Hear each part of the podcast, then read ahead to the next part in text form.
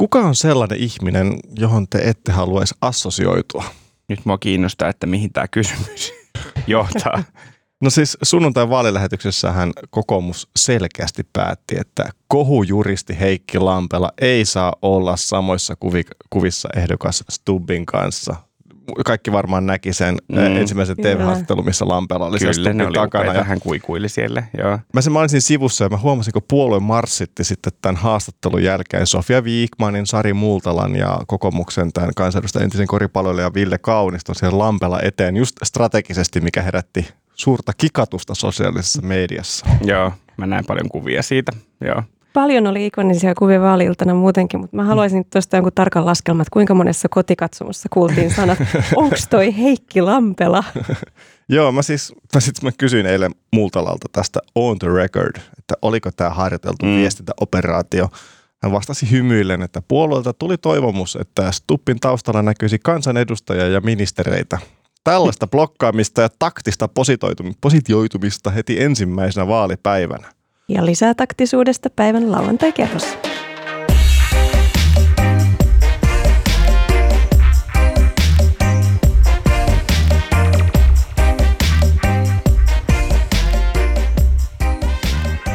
Kuuntelet siis lauantai-kerhoa Helsingin Sanomien politiikka-podcastia. Nyt ollaan tosin tiistai-kerho ja vuorossa on vaalitulos extra. Eli puretaan viime viikonlopun presidenttivaalien ykköskierroksen tulokset. Mun nimi on Susanne Salmi ja täällä on tuttuun tapaan Robert Sundman ja Emil Elo. Terve. Tervepä terve. Hei, käydäänkö siinä järjestyksessä, että ensin käydään läpi nämä ehdokkaat, jotka ei päässeet toiselle kierrokselle. Tässä on nyt niin paljon pöydällä, että hypätään suoraan asiaan.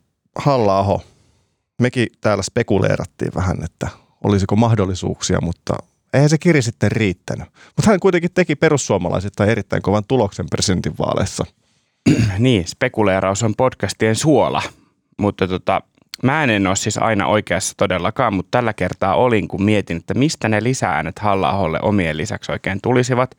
Näissä vaaleissa on nyt aika paljon ääniä, 3,25 miljoonaa, ja niistä halla sai 615 000.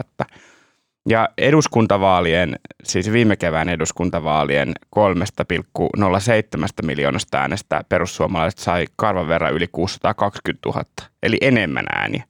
Mutta tietysti toki sitten jos mietitään presidentinvaaleja, niin totta kai se on erilainen vaali. Tämä on paras tulos perussuomalaisille koskaan niissä. Hyvää ilmaherruutta julkisuudessa ja niin edelleen. Mutta näinhän se on aina vaaleissa, että oikeastaan kaikki sijat voi nähdä sekä voittoina – että häviöinä, vähän riippuen siitä, mitä kilpaa käy ja mitä käyttää mittatikkuna. Okei, no ehkä Harry Harkimo oli sinänsä oikeassa, kun hän sanoi, että, miten hän sanokaa, että no hei, luuleeko, että mä hyppin tasajalkaa tässä ja riemuitsen, että joo, jee, mä sain 0,5 prosenttia. Että tietysti hän ei nyt ehkä nähnyt sitä voittona. Joo. Toi halla kannatushan oli lähes yksi yhteen perussuomalaisten kannatuksen kanssa puolueena. halla siis sai sen 19 pinnaa näistä äänistä ja perussuomalaisten kannatus uusimmassa HS-kallupissa on 18 mm. prosenttia. Ää, eli sinänsä loogista. Toisaalta kiinnostavaa, että kun halla on kuitenkin erittäin näkyvä ja esimerkiksi nuorten keskuudessa hyvin suosittu poliitikko, ja nyt sitten kun presidentin vaalissa on mahdollista äänestää ehdokkaita muuallakin maassa kuin siinä omassa vaalipiirissä, Totta. niin tota, sinänsä kiinnostavaa, että hän ei sitten kuitenkaan saanut taakseen muita kuin tavallaan usual suspectit, sen porukan, joka helposti otettavissa on. Sitten tuossa näkyy hyvin se klassinen ilmiö, että perussuomalaiset aktivoituu vaalipäivänä, eli halla äänipotti vaalipäivänä oli merkittävästi suurempi kuin, kuin nuo ennakkoäänet. Muuten kun mainitsit tuossa, että paljonko näitä ääniä annettiin yhteensä se reilu kolme miljoonaa, eli noin 75 prosenttia, niin eh, nopea kysymys teille, oliko äänestysprosentti sellainen, mitä itse odotitte? Mä ajattelen, että se olisi voinut olla jopa hiukan korkeampi. Öö, mä muistan, että Sami Bori, joka on varmaan paras auktoriteetti näissä asioissa, ennakoi tätä, että se voisi olla jopa 75. Ja jos hän sanoi, että se voisi olla jopa 75, niin 74,9, mikä se taisi lopulta olla, oli aika tota, hyvin siihen haarukkaan.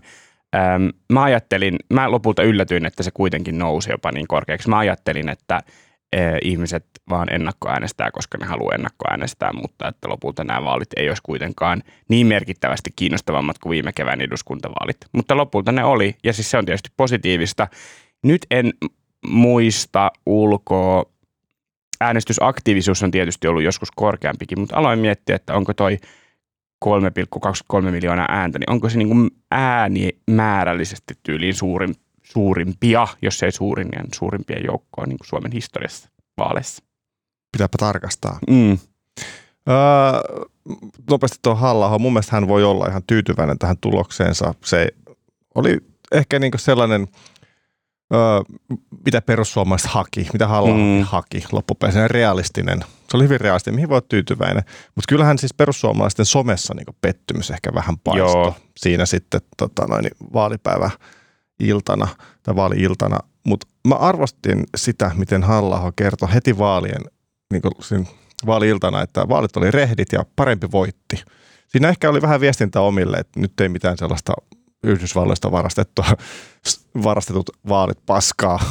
Mä en tiedä, olisiko sellaista ollut tulossakaan, mutta ne ei olisi sopinut yhtään niin. näiden vaalien henkeen. Niin. todella rehdit ja niin, kyllä, kivat kyllä. vaalit. Joka käänteessä korostettu, että asiallista keskustelua kyllä. hyvässä hengessä mm. kisataan. Et, et se oli halla mun mielestä. Hän jopa hän, mediaa kehu Xssä sinne Hän oli hyvin tyylikäs. Vaikka toki siellä vaalivalvoissa hän sitten sanoi, että media on kyllä ikävä aina perussuomalaisia kohtaan, mutta Xssä hän sanoi, että, että tota, jopa, jopa tota media on ollut. Mä olin sille, että okei, okay, nyt oli kyllä harvinainen hän oli, niin, hän taisi, hän taisi freimata sen jotenkin niin, että toisin kuin yleensä. Niin no, okay. media. Joo, mä, mä näin vaan ne hyvät asiat siellä.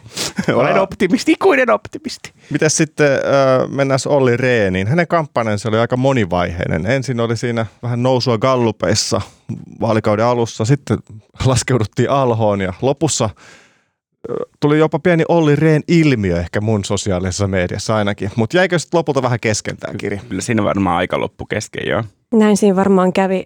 Mä jotenkin toivon, että Reenin kampanjassa nyt todella mietitään huolella, että mikä, mikä meni pieleen, koska siis Reenhän oli niin valtavan pitkään näissä ensimmäisissä kysy- kyselyissä Gallup-kärjessä ää, ja sitten, sitten tuota, seuraavana vielä Haaviston jälkeen hyvänä kakkosena ja sitten tuli se suuri pudotus. Et mitä, mitä siinä kohtaa tapahtui? No, Stup tuli niin, mukaan. Niin, tuli muita ehdokkaita. Tietenkin vaikuttaa. Kisa käynnistyi mutta silti, kun tavallaan, niin, mutta Reen on kuitenkin onnistunut petaamaan hyvää paikkaa itselleen jo tosi pitkään, niin, niin sinänsä kyllä nyt on ehkä pohdinnan paikka. Että. Niin, mun mielestä on kiinnostavaa seurata, että tuleeko tästä Reenin tuloksesta uutta puhtia keskustalle. Siis kyllä, kuten tässä on mainittu ja on aiemminkin mainittu, presidentinvaalit on eri asia ja Reenkin oli – valitsijayhdistyksenkin ehdokas. Hän oli myös keskustan ehdokas, mutta myös valitsijayhdistyksen. Mutta 15,5 prosenttia on enemmän kuin keskustan vuosien 2019 ja 2023 eduskuntavaalitulos. Se on enemmän kuin mitä keskustan kannatus on Ylen ja Hesarin mittauksissa. Joo, reilusti enemmän. Reilusti enemmän. Ja hän oli kyllä myös yllättävän suosittu ehdokas isoissa yliopistokaupungeissakin, että ei pelkästään pienemmillä paikkakunnilla, vaikkakin noista vaalipiireistä se ö, perikeskustalainen Oulun vaalipiiri oli ainoa, jonka hän sitten voitti. Mutta, niin, mutta, mutta tuota... tässä, tässä tullaan just siihen, että, että mitä keskustan kannattaisi tehdä, kun se on niin kuin puolueena alhossa. Ja mä oon aina ihmetellyt sitä, että hehän niin kuin tuntuu heittäneen välillä melkein kirveen kaivoon tai lusikan nurkkaan Helsingissä – Uudellamaalla ja isoissa kaupungeissa, vaikka just niistä on ääniä saatavilla. Ja toki mä ymmärrän, että perinteisen maaseudun puolueen voi olla niin kuin vaikea asennoitua, mutta et, et kyllähän niin kuin jos miettii demografiaa, jos miettii muutostrendejä, sitä mm. miten, miten niin kuin tulevaisuudessa tulee tapahtumaan, niin ei yksikään puolue voi, ää, mikä on ignoroida suomeksi? Jättää, Jättää huomiota. Niin, kaupungistumista, että eduskuntavaaleissa keskusta sai Helsingistä ja Uudeltamaalta vähän yli 33 000 ääntä, Reen sai vajaa 100 000 ääntä. Että pitäisikö keskustan ottaa oppia Reenistä, ja jos ei muuten, niin ainakin nyt keskusta on saanut gameinsa auki TikTokissa, että siitä ei kannata tota päästää irti. Mennään eteenpäin. Käydään vaikka vasemmisto vähän niin kuin nipussa tässä nyt läpi, kun he toisinsa linkittyvät aika vahvasti. Lee Anderson voitti Jutta Urpilaisen. Oliko se lopulta edes yllätys teidän mielestä? No ei varmaan yllätys, mutta historiallisesti siinä mielessä, että ekaa kertaa valtakunnallisessa vaaleissa vassarit oli demareiden edelle. Niin. Politiikan taustavaikuttaja Jukka Manninen arvioi eilen täällä HSN vaalistudiossa, että Li Anderssonin leveä hymy saattoi liittyä juuri siihen, että, mm. että SDP jäi taakse silloin vaali, vaali-iltana. Mutta tota... Niin, koska eihän se prosenttiosuus mitenkään valtava ei. ollut. Ei. Niin, ei. niin, niin. se oli tota, noin, symbolista, Niin, mikä oli kyllä. suurta. Kyllä. Mutta äh, mun mielestä Li on Suomen 2010-luvun jälkeen yksi Suomen äänestetyimpiä poliitikoita ja hän teki tenteissä ja kampanjassaan aika perussuorituksen. Mun mielestä sitten taas Urpilainen saattoi tulla ehkä vähän liian myöhään sitten tähän näin. Miten te näette? Niin. Se oli vähän sellainen pettymys, joka oli odotettavissa, mutta ei se tietenkään muuta sitä, että se tuntuu ainakin vähän nöyryyttävältä ja, ja tietysti se sitä myös on, kun miettii, että SDP on kuitenkin suosittu puolue. Se on ö, ollut perinteisesti tämmöinen kärkikahinoissa vaaleissa kuin vaaleissa, niin kyllähän sen pitäisi niihin tähdätä ja päästä myös presidentin vaaleissa. Ehkä ongelma oli tosiaan se, että ehdokas ei ollut kovin kiinnostunut tekemään kampanjaa tai ainakaan niin kiinnostunut siitä, että olisi lähtenyt komissiosta hyvissä ajoin tekemään sitä ja riskeerannut silloin niin kuin jatkoonta siellä. Että tämä parin kuukauden aika oli lopulta ehkä liian lyhyt ja kuten Irpi, Irpilainen eli Urpilainen itsekin sanoi, niin Haavisto on jo pitkään ollut ei-porvarillisen Suomen ykkösehdokas pressavaaleissa ja sitä asetelmaa on aika vaikea sitten muuttaa Mm. niin kuin noin lyhyellä kampanja-ajalla.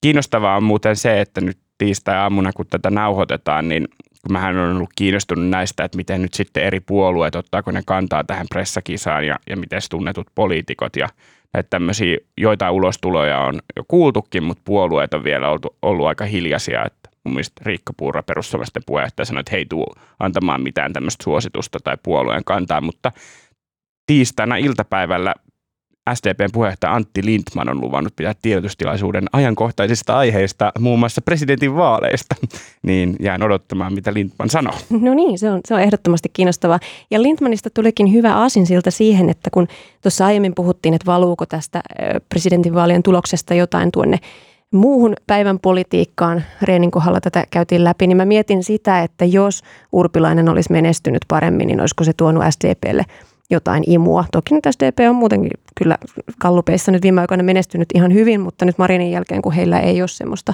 samanlaista tähteä, että, että tavallaan, että valuuko tämä Urpilaisen huono tulos nyt jotenkin sinne, vetääkö se SDPn asemaa alaspäin? Mene ja tiedä. Niin, ja toisaalta se on ihan kiinnostava ajatus, että miksi heillä on niin hyvä se Gallup kannatus tällä hetkellä, koska sitä imua ei kyllä mun mielestä ole erityisesti ollut heidän ympärillään tällä hetkellä. Niin sitten jäin miettimään vaan sitä, että voihan siinä käydä niinkin, että itse asiassa tämä nimenomaan niin kuin nyt kun tuli huono tulos ja vaikka Pekka Haavistolla hyvä, niin voihan tässä tapahtua myös toisenlainen käänne, että heidän Gallup-kannatuksensa alkaisi eduskuntavaalikannatuksella niin laskea. Niin, niin juuri, juuri, Niin. juuri tätä tuossa monien mutkien kautta hain takaa. Tässä muuten presidentinvaaleissahan aina kun äh, iso joukko ehdokkaita jää sitten, paitsi kakkoskierroksesta, niin sitten alkaa sellainen pieni keskustelu, mitä niin sen jälkeen tapahtuu, Niin. koska onhan niin siinä su- suuria kansa, kansallisen tason kärkipolitiikkoja jää, on tehnyt ison kampanjan, niin mitä, mitä hyötyä sitä kampanjasta sitten on? Niin mitä te veikkaatte, mitä Urpilainen ja Andersson tästä kampanjasta sai? Mihin he niin suuntaa tämän jälkeen? Onkohan molemmilla seuraavat vaalit odottamassa muutaman kuukauden päästä? Niin, Anderssonin mahdollisella lähdöllä eurovaaleihin on tässä paljon spekuloitu, eikä se hirveän kaukaa haetulta ehkä tunnu. Urpilainen tuntuu musta vaikeammalta tapaukselta. Nyt hänen pitää mennä takaisin töihin Brysseliin. Syksyllä Orpo nimittää uuden kokoomuslaisen komissaarin, eli se työ ei voi sen pidempään jatkua. Kuitenkaan Mutta voihan olla, että hän silti jatkaa europarlamentista tai haluaa Mm, jatkaa siellä. mm. Ei se ole Näin mitenkään voi pois suljettua. Niin. Jep. Ja nyt siis disclaimer, mullahan, tai meillä ei ole mitään tietoa tästä Lin Mm. eurovaalihalukkuudesta. Mäkin huomaan, mä viljelen sitä spekulaatiota sinne ja tänne eri yhteyksissä, mutta ottakaa se ihan puhtana spekulaatiota. Mitään siis konkreettisesti ei ole, ei ole pöydällä vielä. Tässä podcastissa on muutakin kuin puhdasta spekulaatiota. Kyllä. Tässä on myös tietoa. Kyllä. Mutta tuo oli spekulaatio. Tämä oli spekulaatiota. Uh, sitten nopeasti Essa ja Aaltola. He tarjosivat vaalillaan ehkä yhden dramaattisimmista taistelupareista, kun he kamppaili tasaisesti aivan loppuun saakka. Essa ja vei sitten niukasti. Mm. Mm. Uh, Mutta oliko vaalien yksi suurimpia yllätyksiä ehkä sitten se Aaltolan tulos? Hänhän sai ihan kunnioitettava äänimäärä, 47 000 ja risat. Onhan tuossa sellainen potti, että jokainen puolue on valmis ottaa eurovaaleihin. Nyt alkaa Aaltola eurovaalispekulaatio. No ei, siis Aaltola taitaa mennä nyt tai taisi mennä jo eilen maanantaina ulkopoliittiseen instituuttiin takaisin palkkatöihin. Se on eikä, varmaan kiinnostava eikä, eikä, tapaus. eikä vaaleihin.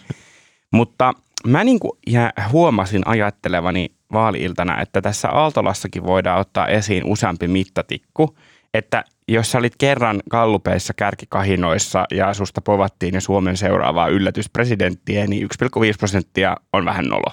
Hmm. Toisaalta, jos teit lähes saman tuloksen kuin ministeri, puolueen puheenjohtaja, kokenut ammattipoliitikko, jolla on takanaan puolue, pieni mutta kuitenkin, ja vakiintunut äänestäjäkuntaa, niin ei ihan huono. Ei. Ja kolme kertaa enemmän kuin Harkimo. Niin, sekin vielä. Jolla on kuitenkin myös puolue Hänellä ja paikka on puolue. eduskunnassa. Kyllä. Niin. uh, mennään sitten siihen itse pihviin, eli Stubb vastaa Haavisto. Yllätyksiä ei tosiaan saatu, vaan nämä kaksi ennakkosuosikkia jatkaa kakkoskierrokselle. Uh, mä olin pikku Finlandiassa katsomassa Stubin vaalivalvojaisia. Ja... Hei, miten se kallis hodari? Uh, Oliko hyvää? Oliko? Ei ollut hyvä. Ei ollut hyvä. Ei ai, ollut ai. hyvä.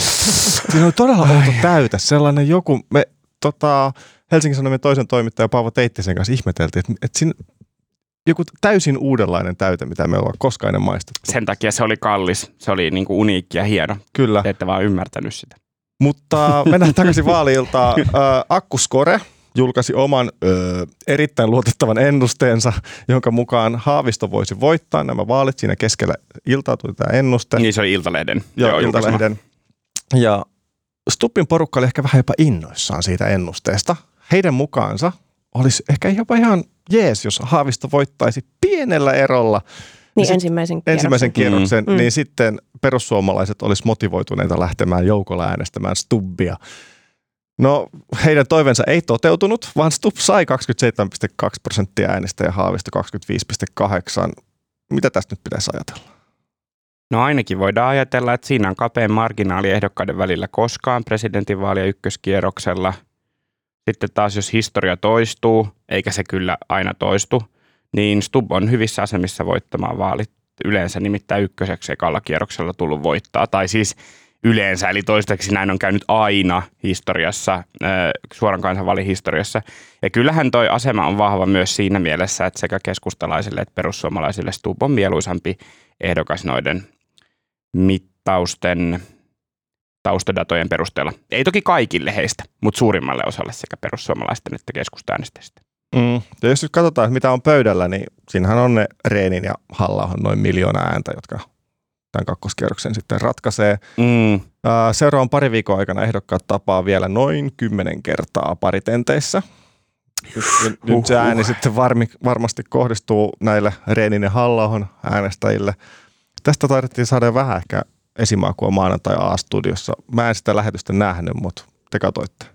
Joo, katsoin kyllä ja siellähän olikin yhtäkkiä suorastaan spicy meininki.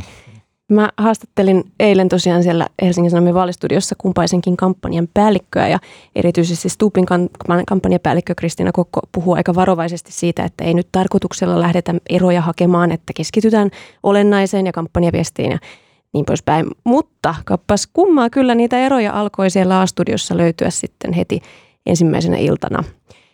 Erityisesti pisti ehkä silmään se, että miten Haavisto puhui nyt, hän puhui selvästi niin kuin tällaista maakuntien asiaa. Hän puhui miehestä Ivalossa, hän puhui maanteiden kunnosta, että vaikutti siltä, että nyt erityisesti ne Reenin äänet kyllä vahvasti kiinnostaa. Ja ne toki on myös ne äänet, joihin ehkä nyt sitten Gallupienkin valossa eniten sitä saumaa on. Näin, näin on, se on ihan totta. Nimenomaan sieltä on enemmän otettavissa.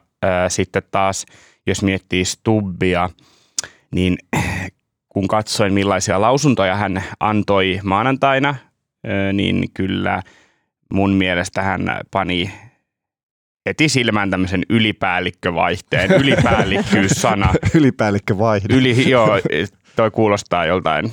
joo, mutta siis ylipäällikkyys-sana toistui tosi monissa jutuissa ja haastatteluissa. Lisäksi tota mainittiin Iltalehden jutussa, että perussuomalaiset ovat oikein hienoja ja myös, myös taisi sanoa siinä jutussa, että hän on tavallaan pohjoismainen demari tai jotain. Siis mun mielestä siinä on niin kuin, että, että niin kuin, et, ja sitten samalla muistettiin sanoa, että ei tässä mitään ääniä olla mistään hakemassa. Et se oli niin kuin upea, että olen, nyt, nyt olen konservatiivinen ylipäällikkö. Tavallaanhan minä olenkin pohjoismainen demari. En minä ole mitään ääniä mistään hakemassa. Eipä. Mutta siis kyllähän molemmat hakee, totta kai. Mutta sitten vakavammin, niin vaikka näillä ehdokkailla on paljon yhteistä, niin kyllähän nyt tulee nämä erot korostumaan. Ja kyllä mun mielestä se A-studion keskustelun sävy osoitti myös sen, että heillä oli siis halua itse osoittaa niitä eroja toisin kuin ehkä niissä yhdeksän ihmisen keskusteluissa, mm, niin joo. kellään ei ollut erityisesti halua itse alkaa niin kuin osoittelemaan niitä eroja. Joo, ja tämähän menee nyt aika hyvin linjaan sen kanssa, mitä mekin aiemmin ollaan spekuloitu, että, että varmaankin nyt kakkoskierroksella, että, että on pelattu hirveän varman päälle, kun mietittiin vaikka sitä haavistoa, että miksi hän ei ehkä mm. enemmän irtiottoja tuolla mm. ekalla kierroksella, yep. mutta että on vedetty varman päälle ja nyt sitten laitetaan toinen vaihde silmään. Mm. Stubb puhui eilen omassa tilaisuudessaan tuossa kansalaistorjalla, että kyse on nyt analyysistä tässä muuttuneessa maailmassa. Mä jäin miettimään siinä sitten, että miten tämä Haaviston ja Stubbin analyysi sitten poikkeaa, mitkä on ne niin argumentaatio, argumenttierot. Öö, ehkä ne nyt sitten näiden seuraavien päivien tenttien kuluessa sitten tulee korostumaan mm. nämä erot, niin kuin Robertkin mm. sanoi, että eilen oli ilmeisesti A-studiossa alkanut, mä en sitä nähnyt, mutta niin, kyllä mun mielestä siellä oli jo rapsuteltavissa joitain Natosta ehkä, Putin puhelusta ja kyllä niitä varmasti tulee lisääkin, että, että kyllä, kyllä tota, uskon näin. Joo, Putin puhelun suhteen siis ehdokkailta kysyttiin, että jos Putin soittaa ja onnittelee, niin vastaatteko ja Stubb sanoi, että en vastaa, Haavisto sanoi, että vastaan, että mm. valtion päämiesten puheluihin vastataan. Kyllä. Ei sitten jäätäisi sen enempää puhumaan. Mm, Paritenttihän pidetään muuten sellaisena TV-tenttien kuninkuuslajina. Ehdokkaan on aika vaikea piilotella, eikä hengähdystaukoja tule niin käytännössä lainkaan. Mä kysyin eilen Stubilta, miten näihin valmistaudutaan eri tavalla kuin yhdeksän hengen tentteihin. Ja hän vastasi, että rutiinit ei muutu, vaan edelleen tenttipäivänä on se parin tunnin tiimipalaveri, jonka päällä hän vielä itse sitten ennen tenttiä lukee mediaa pari tuntia – Äh, Pari tuntia lukee mediaa. Kyllä. Onko suomalaista mediaa? Äh, ka- kansainvälistä Ei. mediaa myös Ai. kuulemma. Okay. Ja, ja sitten hän käyttää aika paljon aikaa hahmottaakseen tämän niin lukemansa ja niin sitoakseen sen kokonaisuuksiin. Äh, Mutta sitten lisäksi on aika fyysisiä suorituksia nämä tentit. Äh, meillä on myös viikon päästä, eikö se ole viikon päästä tasan tiistaina? Kyllä. On, on. oma Helsingin Sanomien paritentti, jonka vetää Robert ja sitten siellä on Junkkarin Marko ja Vuorikosken Salla – ja sä Robert? Mulla ei ole sukunimeä. No, sä oot Robert Sundman. Ää, kerro nyt meidän kuulijoille, koska siis nämä tentithän on ollut jälleen ihan valtavan suosittuja ja niistä puhutaan ehkä aika vähän sitten, miten niin behind the scenes tapahtuu tai miten niitä tehdään. Niin kerro, miten tämä paritentteihin valmistautuminen niin poikkeaa juontajan näkökulmasta versus tämä yhdeksän hengen tentti? No öö, tietysti se poikkeaa sillä tavalla, että kyllähän niin kuin, jos haastatellaan kahta ihmistä tai yhtä ihmistä, niin siinähän tehdään niin kuin ne kysymysketjut paljon pidemmin niin kuin ikään kuin sille yhdelle mm. ihmiselle ja mietitään sitä, että mitä hän niin kuin saattaisi vastata näihin tiettyihin asioihin ja millaisia jatkokysymyksiä niistä voidaan esittää.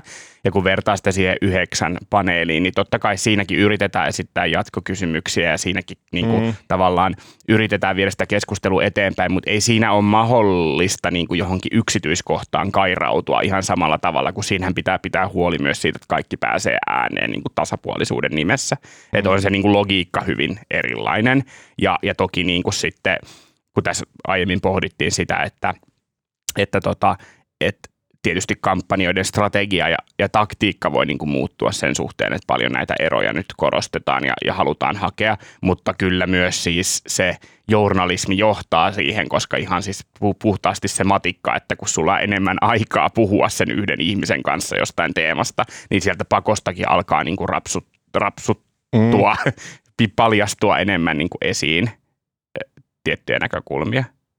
Mm, joo, ja sitten siinä on varmaan se, että kun henkilö ei pääse tosiaan hengähtämään oikein missään vaiheessa siinä, niin kuin, e, kun noissa yhdeksän hengen tenteissähän tulee sellaisia monen minuutin taukoja. Joo, joo. joo, joo. pystyy vähän niin kuin kasaamaan itseä ja pohtimaan, että mit, okei, mitäs mä sanon seuraavaksi. Ja mm. Nyt ei niin kuin tuu sellaista. Ja sit se, Paitsi se, mainoskatkot. No mainoskatkot mm. meidän tentissä. Meidän tentissä ja, ja, ja Maikkarin kyllä. Joo. Niin, mutta nyt, nyt ehkä sellainen äh, tietynlainen tauottomuus ja sellainen niin jatkuva meneminen myös niin tuo sitä, sitä persoonaa ehkä enemmän esiin. Mm. Tämä on niin tämmöinen intuitiivinen fiilis, että ihminen ei pysty feikkaamaan niin kahta tuntia, mm. vaan että se, se, se pysyy sitten. Odotan innolla, että käykö tällä kertaa niin, että Haavisto ja Tub keskustelee mainoskatkoilla keskenään yhdessä.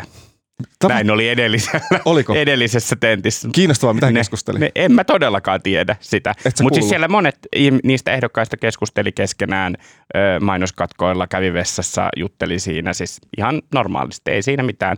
He ovat pitkään tehneet näitä tenttejä yhdessä, niin varmaan heillä on paljon juteltavaa, mutta tota, mä luulen, että ehkä nyt sitten seuraavalla kierroksella niin tilanne ei ehkä ole se, että, että kahdestaan siinä jutellaan, että saattaa ehkä jutella jonkun muun kanssa. Joo. Hei, jäädään odottamaan tulevaa tätäkin viikkoa. Eikö meillä ole perjantaina? Eikö ensi, tällä, tällä viikolla me tehdään toinenkin lauantai-kerho. Näin, näin. Normaalilla aikataululla. tämän Tää- ohjelman nimi on lauantai-kerho ja Niin. siitä, se ilmestyy Tämä on lauantaisin. jotenkin, siis päivät menee aivan sekaisin. Mä, mä rupesin Niin tänä menee. aamulla miettimään, että nyt on tiistai vai maanantai. Joo, joo, ei, en mäkään Joo. tiedä. Joo. Mutta hei, tämä oli lauantai-kerho tällä kertaa. Mä olen Emil Elo, täällä oli kanssanne Susanne Salmi ja Robert Sundman. Äänistä vastasi Janne Elkki. Kuulemisiin. Heippa hei. Moi moi. Bye.